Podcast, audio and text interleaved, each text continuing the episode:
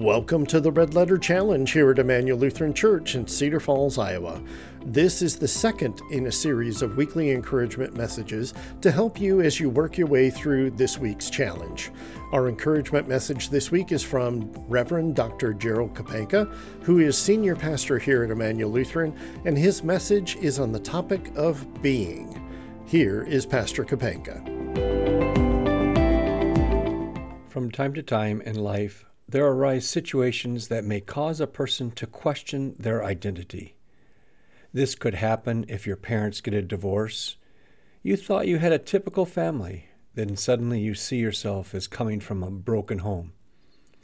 If you were the star athlete and the big man on campus, but then you go off to play college sports and find out that you're really not that good, not even good enough to make the team.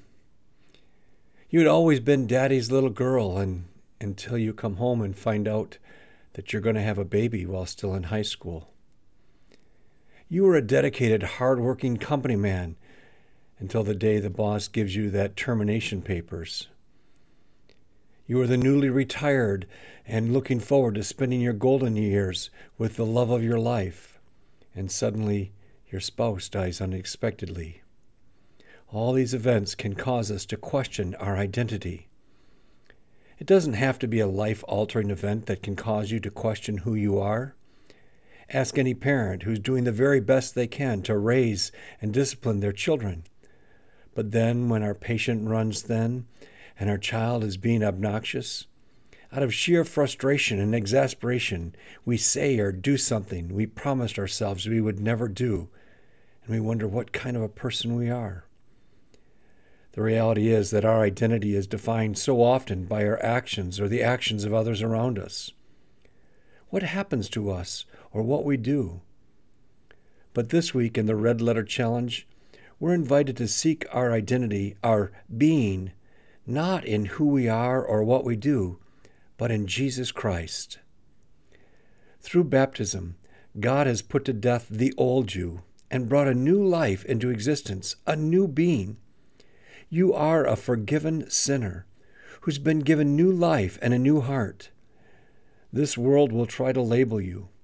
The devil will try to tag you as unworthy or unloved, and even our own minds will falsely condemn us and deceive us.